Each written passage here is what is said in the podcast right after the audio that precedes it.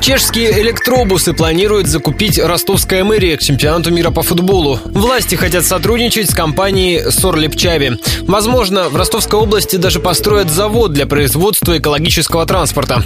Отмечу, чешские электробусы используются в России. Их приобрели нефтяные компании в Ямало-Ненецком автономном округе.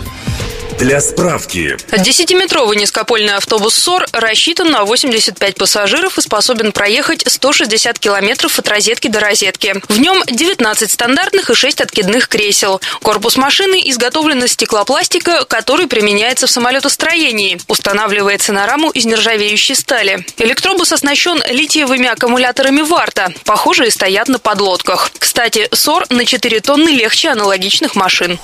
Добавлю, стоит чешский автобус будущего 23 миллиона рублей. Для сравнения, приобретенный мэрией низкопольный трамвай City Star почти на 10 миллионов дороже.